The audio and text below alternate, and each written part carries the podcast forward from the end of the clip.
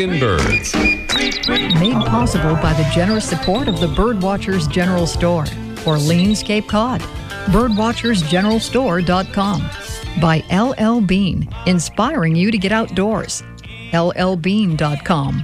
By Celestron, offering binoculars and scopes for birders of all levels. Celestron.com. By Birds and Beans Shade Grown Bird Friendly Coffee. Birdsandbeans.com. And by Chimani. Visiting a national park, let Chimani guide you. Chimani.com. Good morning. Welcome to our show number 616, live here on the last full day of winter 2017. And speaking of special days,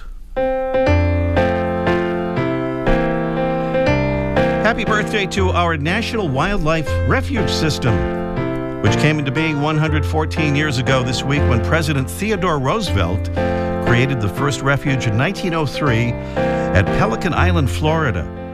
Today, the system is the world's largest network of conservation lands and waters with more than 850 million acres.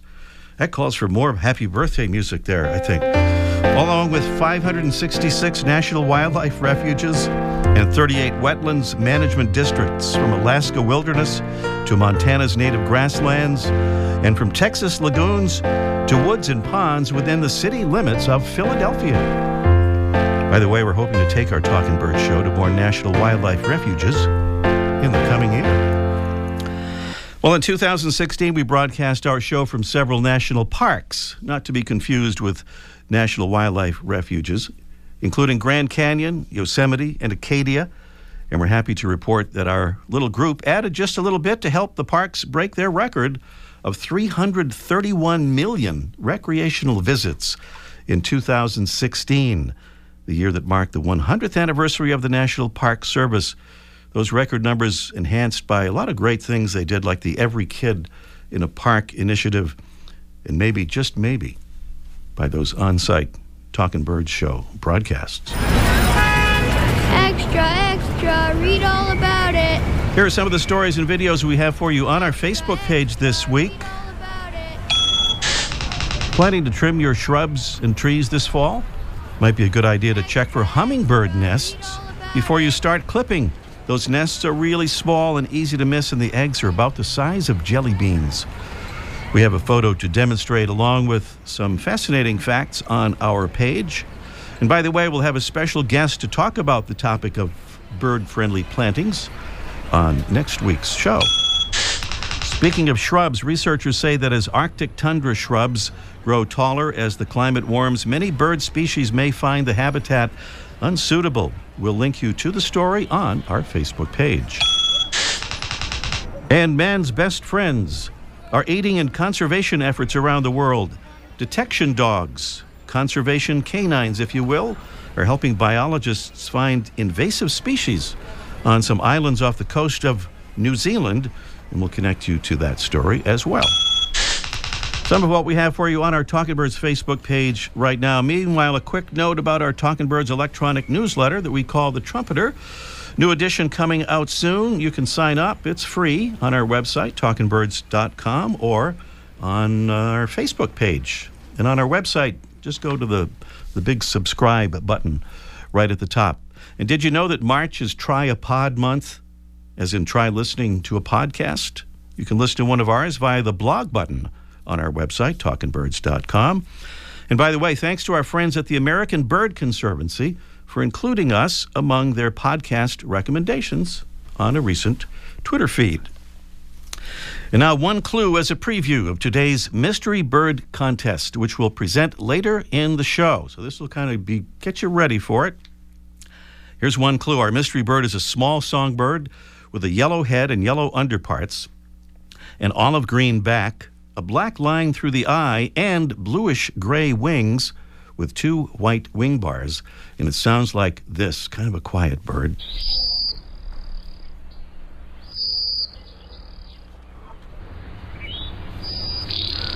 That's our preview of the Mystery Bird Contest coming a little later in the show. Now, our scariest conservation related quote of the week. It's from new Environmental Protection Agency Administrator Scott Pruitt, who said in reference to carbon dioxide's effect on global warming, quote, I think that measuring with precision human activity on the climate is something very challenging to do, and there's tremendous disagreement about the degree of impact. So, no, I would not agree that it's a primary contributor to the global warming that we see. End quote. Mr. Pruitt's comments seem to be pretty much in clear opposition to nearly all scientists worldwide who agree that greenhouse gases emitted by human activities, like burning fossil fuels, is the primary driver of climate change. And that includes Mr. Pruitt's own agency, which has said that human emitted carbon dioxide is the primary greenhouse gas that is contributing to recent climate change. Well, some Talking Birds listeners in the Great American West have really stepped up this week for our ambassadors program, and we offer great thanks to new Talking Birds ambassadors. Tim in Jackson, Wyoming, our first ambassador from the Equality State, aka the Cowboy State. Thank you, Tim. Christopher in Albion, California, just northwest of Sacramento in the Golden State. Thank you, Christopher. And thanks to Ryan from Pocatello, Idaho, our first ambassador from the Gem State.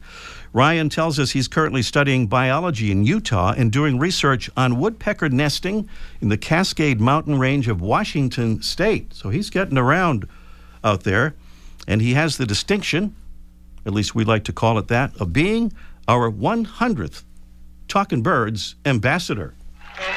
Yeah. Little celebration there. Thank you, Ryan. A quick visit to our Facebook page will provide a complete list of our now 35 ambassador states.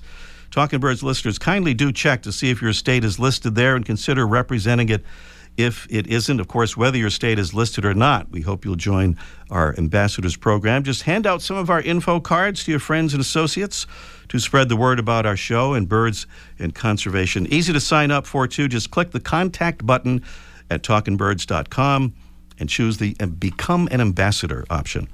Still to come in our show today, we'll talk with a climate change expert direct from Mass Audubon's annual birders meeting at UMass Boston, shores of Boston Harbor. Daniel Brown, no relation. Mass Audubon's climate change program coordinator will be with us. Plus, we'll catch up with our man Mike O'Connor in our Let's Ask Mike segment, who'll explain something about the amazing color transition of this familiar backyard bird, the American goldfinch.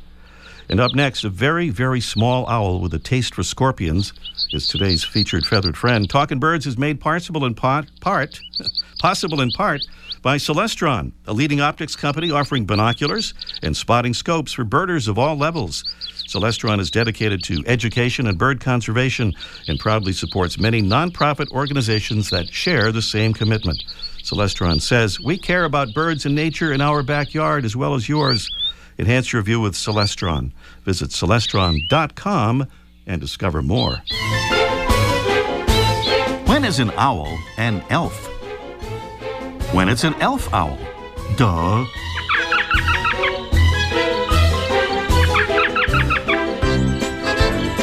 By weight, not quite an ounce and a half, a little less than a golf ball. The elf owl is the smallest owl in the world. It's less than six inches tall, mostly gray or grayish brown with big yellow eyes, highlighted by thin white eyebrows, a facial disc bordered by a thin black line, no ear tufts, and fairly long legs that present a bow legged appearance. The elf owl is found in the U.S. in the woodlands and desert cactus habitats of southwest Texas and southern Arizona. They return from their wintering grounds in Mexico to these territories in late February and early March to nest, often in woodpecker holes in the tree like saguaro cactus.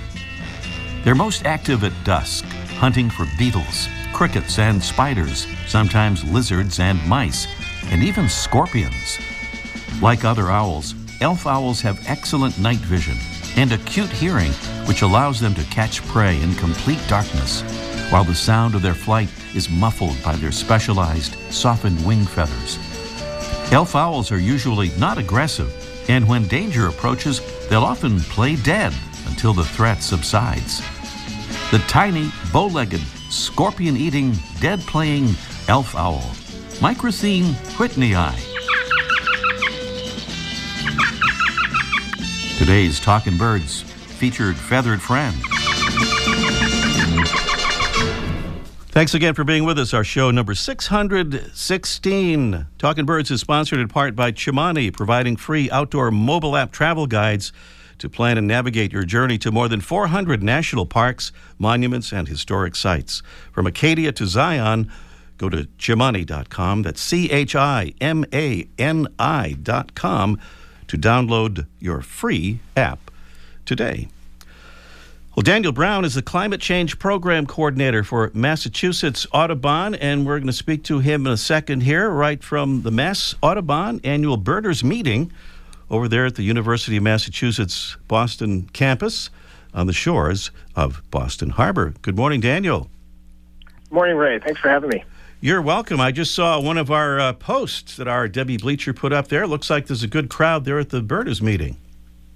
There is, yeah. We've got the room at capacity. Uh, it's it's a great group. I was like uh, talking with, interacting with birders. It's it's a real treat. well, Daniel, tell us a little bit about your background, if you would, in the area of climate change. Yeah, so I, I have a physical science background. So I came up through uh, physics, nuclear science, uh, switched to atmospheric science, and studied at Oregon State. I worked with the Oregon Climate Change Research Institute for a while, then worked with the University of Michigan uh, Climate Center, and then uh, am now at Mass Audubon. So I've kind of migrated eastward across the country as the years have gone on. And using that birding terminology there for your traveling. That's right. well, if, tell me if I have this right. You're working on a new State of the Birds report. Am I right that as you were working on this, you really began to see connections with birds and the effect of climate change. Do I have that roughly right? Yeah, that's correct. Uh, so there, there have been a few really good uh, reports, uh, comprehensive reports on climate change and the effects on birds. Most notably, the National Audubon Society, uh, you know, looked at over 300 species on the brink, uh, threatened by climate change uh, in North America. So that their study was was one that we really uh, really built upon and looked at what are what are the effects of climate change on birds, specifically in New England and Massachusetts, uh, and really tried to get a sense for uh, what habitats those birds need, what conditions birds in Massachusetts need, and is there a realistic possibility that those those habitats and conditions will exist elsewhere in the future? Mm-hmm. Uh, or looking farther south, would there be conditions suitable for, for bird species that are typically found farther south? So we, we really tried, I think, to build on uh, the great work that National Audubon had done before and really try to tailor that information uh, to Massachusetts. And it, it really helped us, I think, identify um, you know, a, a couple key trajectories, a couple key themes. Uh, the first is that about half of the bird species that we're looking at in Massachusetts, about half of the breeding birds, uh, are expected to experience some type of, of negative disruption. Mm-hmm. Uh, so that's about half. Uh, maybe they're losing their footprint. Maybe they're shifting to habitats that are that are less optimal. Uh, we're still in the process of trying to figure out uh, what that means and how to classify all those different changes. Uh, and then the other the other I think key theme we really found is that you know, there are really three different factors um, from a climate perspective that, that really matter to, to birds in Massachusetts. And, and there are a lot of different effects out there, uh, but there are really three for Massachusetts that, that could matter. The first is warming temperatures. Mm-hmm. Uh, that's driving shifts in ecosystems and in a whole bunch of different ways. Uh, the second is sea level rise. So our coastal nesting birds uh, could potentially be the most affected uh, due to sea level rise. And then the other one is, is the big unknown, uh, but has uh, potential to be a, an enormous factor, is change in ocean acidification. Hmm. It's often left out of discussions with climate change, but oceans are becoming more acidic, uh, and that has the potential to really disrupt food webs, particularly for seabirds. And certainly, uh, some I, of this can be extrapolated, Daniel, to other other parts of North America. Maybe not the sea level part so much, but you also talk about things like storm intensity. That's right. Uh, so in the Northeast, you know, our our storms have gotten uh, more intense, more severe, uh, more frequent.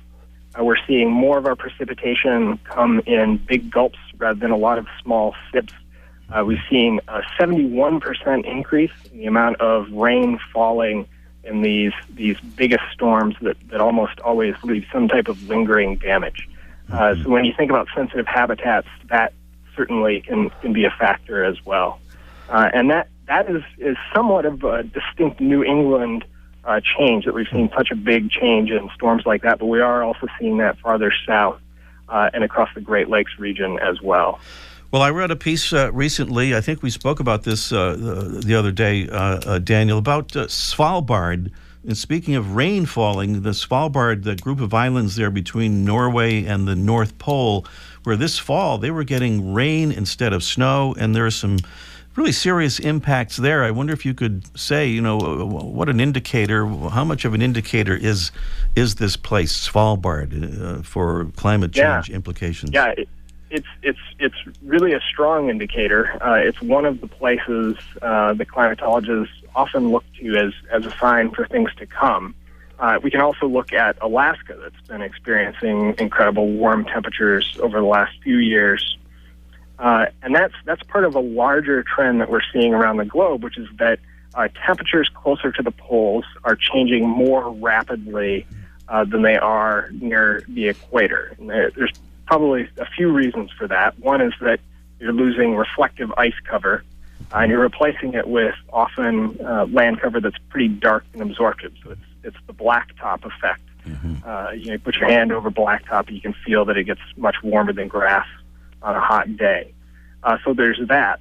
And we see that effect actually in, in the Northeast as well, to a lesser extent, uh, in New England, where we've warmed faster than uh, the national and global rate uh, over the last 100, 150 years or so. So, yeah, northern areas uh, certainly very strong indicators of change to come. Indeed. Well, Daniel, what can we do? Anything, uh, if anything, as individuals, as community groups to cope with climate change and maybe even do something about it? Yeah, so so I remain actually guardedly optimistic uh, about climate change. Uh, it is an enormous challenge. Uh, it's one that's going to require global solutions.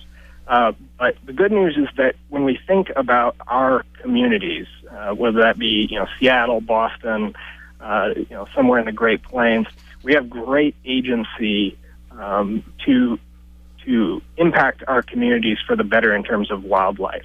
Uh, you know, if we think about how much of a voice we have at the national scale, um, you know, our, our each of our individual voices accounts accounts for very little. So it takes a lot of votes to, to really change policy to protect wildlife, to prepare for climate change. But if we operate in our communities, so if you go to your local land trust, really figure out what land needs to be protected uh, to reduce stressors on birds, uh, you can have a great impact that way. Uh, the other really simple thing you can do to avoid climate change at large is try to switch your electric bill over to renewable energy. Mm-hmm. Uh, in Massachusetts, we have a great program called uh, Make the Switch uh, through Mass Energy, uh, and that's a great way that you can can immediately reduce the emissions from your home. Uh, so yeah, looking at local land trusts, how do you preserve areas in your community to, to reduce stresses on birds, and then how do we reduce our own emissions? Uh, and both of those things can add up to a, a very big positive impact. Daniel Brown is Climate Change Program Coordinator for Mass Audubon, Massachusetts Audubon. Daniel, thanks for being with us and keep up your important work. Thanks so much, Ray. Coming up next here, it's our Mystery Bird contest in just one minute. If you've listened to Talking Birds over the past several weeks, you may have heard us talking about our upcoming trip to the Galapagos Islands. And guess what? The guest list is now almost full. So if you'd like to join us, and we hope you will, the time to sign up is now. We'll travel with our friends from Sunrise Birding, one of the world's finest small group touring companies. Get all the details right now at sunrisebirding.com. That's sunrisebirding.com. Here's an idea for the next time you're shopping for wild bird food. Look for the Audubon Park brand, a top choice among bird lovers for more than 40 years. All of Audubon Park's products meet the highest quality standards in the industry and have earned early compliance with the FDA's Food Safety Modernization Act. And Audubon Park products are easy to find at your supermarket, lawn and garden store, farm and feed market, and online retailers. For more information, visit audubonpark.com. Talking Birds is made possible in part by the Cornell Lab of Ornithology. Please check them out at birds.cornell.edu. Are you eligible on our mystery bird contest? Why, yes, you are if you haven't won here within the past six months. And all you have to do is call us and tell us what the bird is or take a guess. Even if your guess is not exactly correct, you could still be the winner because the drawing will determine the winner um, if no correct, exactly correct answer is received. Take all what I just said, make a sentence out of it, and uh, give us a call 781 837 4900. Here's the sound of our mystery bird.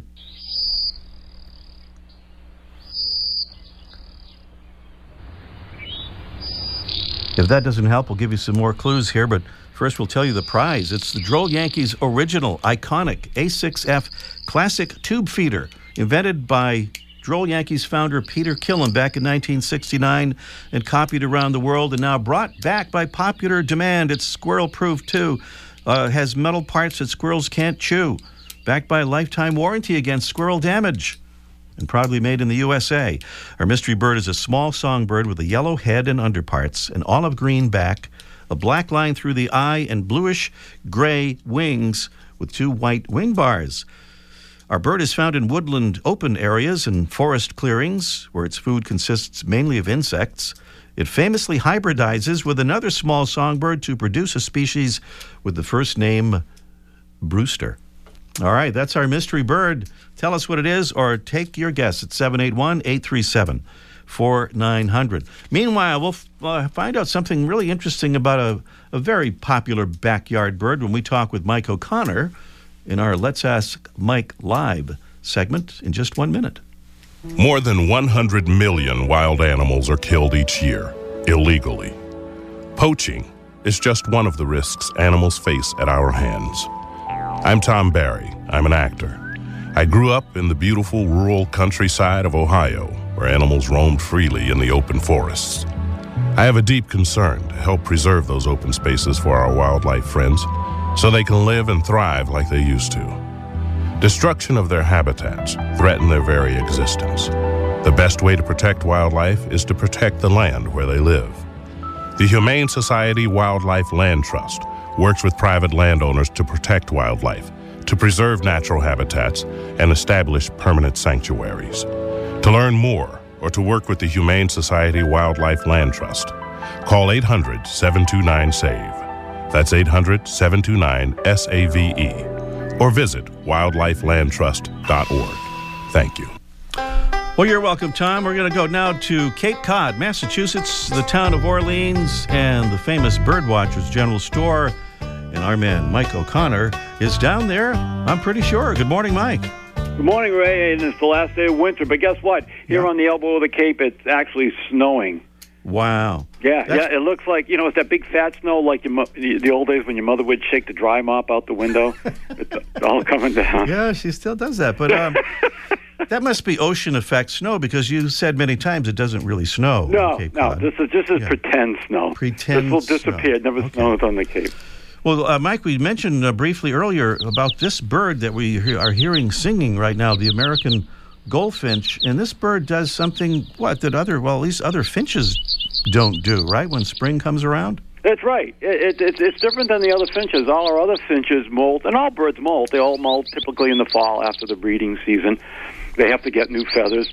But the goldfinch is, was is unique that it also molts in the spring. Other warblers and stuff get into their breeding plumage, but finches mm-hmm. typically don't. Hmm.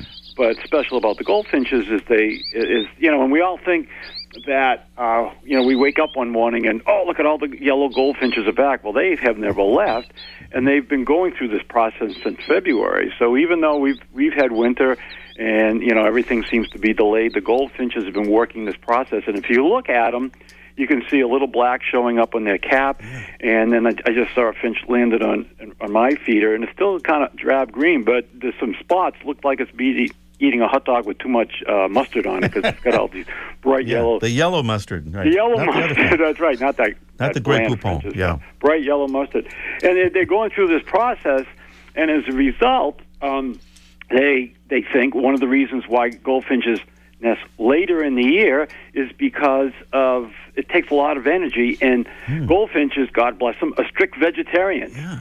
So they need, it, t- it takes a lot more seeds to produce more energy than than the insect eaters like the warblers. Yeah, and So they even feed seeds to the, the chicks, if I'm not mistaken, which is another unusual thing, right? Well, as you said, they're all vegetarian. That, that, that's right. And and and the interesting part is when they get uh, when they when cowbirds drop a few eggs in a goldfinch nest, uh, the cowbirds typically don't survive because they're not into this vegetarian thing.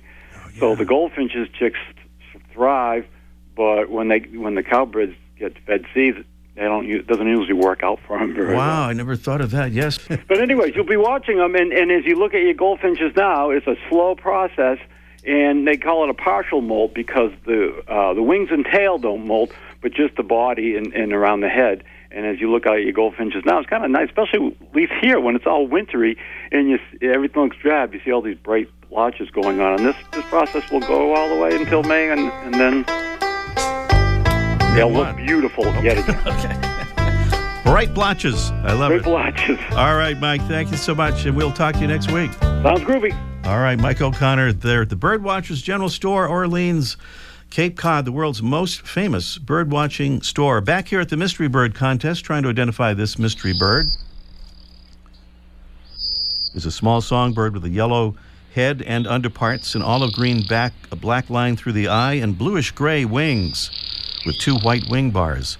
Our bird is found in open woodland areas and forest clearings where its food consists mainly of insects. It famously hybridizes with another small songbird to produce a species with the first name Brewster. That's our mystery bird. Our prize is the Droll Yankees original iconic A6F classic tube feeder. Uh, what do you think our mystery bird is? Tell us or take your guess at um, 781 837 4900. That's 781 837 4900. And I believe we have Laura in beautiful Charlotte, North Carolina, where I'm sure spring has already arrived. Good morning, Laura. Good morning, Ray. It How's- has been spring here, but we did get snow this week too. You did. All right. Okay. Thank you for making us feel a little better about how things are up here right now. Only an inch, though. Only, only an inch. Okay. Well, we don't have too much snow around here right now, but I think we have a little bit more coming. But so, Laura, you heard the clues on our uh, on our mystery bird there, and the sound. What do you what do you say? It's a blue-winged warbler. That was no hesitation there. Yeah, that wasn't even a question, was it? That was No. that was a statement. Blue winged warbler, yes, uh, that hybridizes with the uh, golden winged warbler, which is a bird that has practically disappeared. Sad to say. Um, and There are I- some, there are some in the North Carolina mountains. That's where I've seen them. uh, golden wings. Yep. Ah, very nice. All right. Well, uh, Laura, thank you so much. And uh, you're in um, you're in Charlotte, but uh, close to close to that area where you see those warblers. Yes. All right. Well, hang on the line there, Char- uh, Laura. How many times have you been called Charlotte? Uh, only on your show. Thank you. Okay. Stay on the line. We'll get your your address and send you that feeder. Thank you. Thank you, Laura. Hey, we're just about out of time. You know where we're going now? We're heading back to the uh, the UMass uh, uh, campus in Boston to the Mass Audubon Birders meeting, and uh, please be with us next week, especially if you're going to do some planting in your garden this spring. Uh, because if you're going to do that, why not plant things that bring birds to your yard?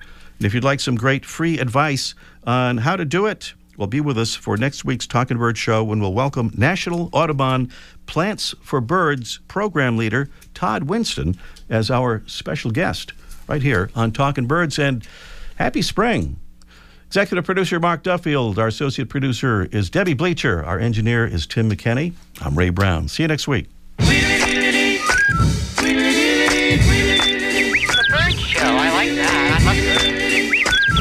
Ray Brown's Talking Birds. Made possible by the generous support of the Birdwatchers General Store, Orleans, Cape Cod. Birdwatchersgeneralstore.com. By LL Bean, inspiring you to get outdoors. LLbean.com. By Celestron, offering binoculars and scopes for birders of all levels. Celestron.com. By Birds and Beans shade grown bird friendly coffee. Birdsandbeans.com. And by Chimani. Visiting a national park? Let Chimani guide you. Chimani.com.